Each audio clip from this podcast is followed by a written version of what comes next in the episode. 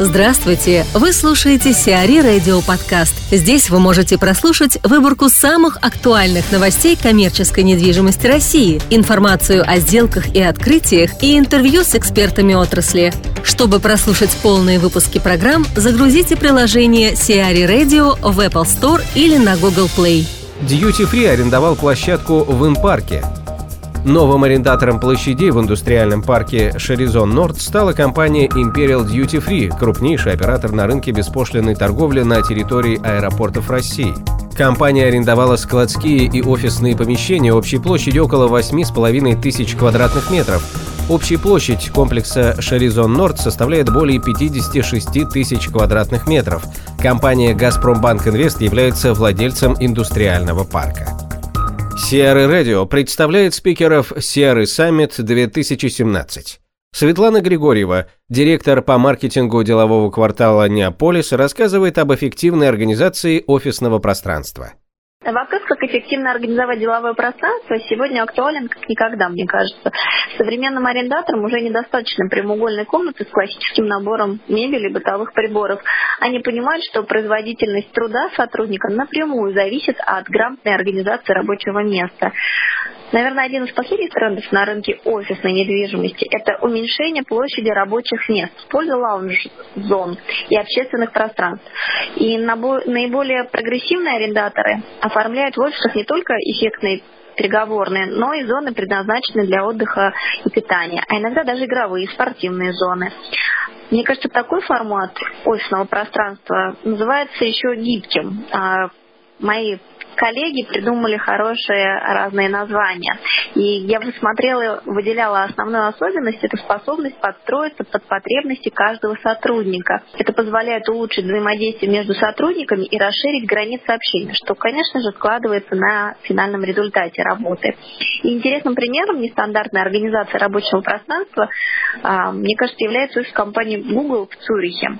Основная часть площади там занята переговорными комнатами, зоной отдыха и питания. А под рабочие места в Гугле выделяют минимум площади, делая акцент на общественных пространствах. Также я смотрела разные компании. Мне очень понравилась компания YouTube Сан-Бруно в Калифорнии. В просторный комплекс включены столовые, спортивные, места для отдыха и игр. Отдых и развлечения способствуют развитию творческого потенциала работников и появлению новых идей, такие как, например, современные тенденции трансформации офисного пространства для улучшения имиджа компании в глазах клиентов, партнеров и потенциальных будущих сотрудников. И мне кажется, как правило, необычные планировки выбирают компании творческого направления, архитектурные бюро, рекламные, дизайнерские. И офис для такой компании – это не только место работы, но и способность выделиться и заявить о себе. Как я уже отмечала, а, роль общественных пространств играет более заметную роль не только в бизнес-центрах, но и в отдельно взятых офисах. И в свою очередь многие девелоперы создают офисные центры с э, универсальными планировками, которые можно нарезать исходя из нужд арендатора. И вот, в частности, деловой квартал Неаполис спроектирован таким образом, что мы можем предложить арендаторам офисы как крупной, так и мелкой нарезки. И пространство самого делового квартала позволяет делить их э, на разные площади, начиная от 400 квадратных метров. А при желании можно арендовать э, целый этаж и, например, здание полностью. При этом, если у арендаторов нет возможности организовать лаунж-зону в офисе, офисе, он может воспользоваться общественным пространством, расположенным на территории квартала, который также продуман а, для того, чтобы сделать производительность труда выше. Приходите на саммит 28-29 июня.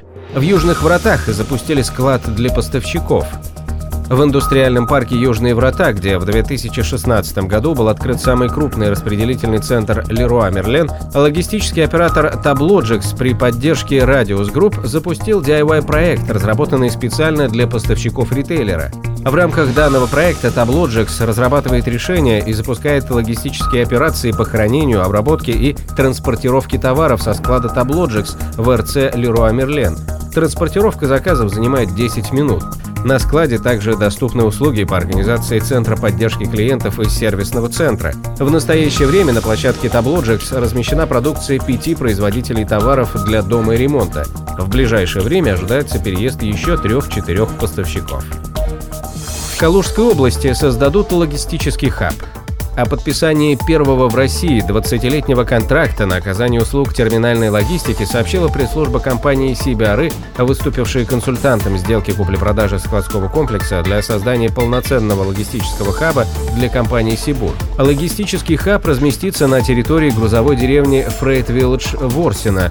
Компания КСС заключила с АО Freight Village Калуга контракт по покупке складского корпуса класса А площадью 35 600 квадратных метров.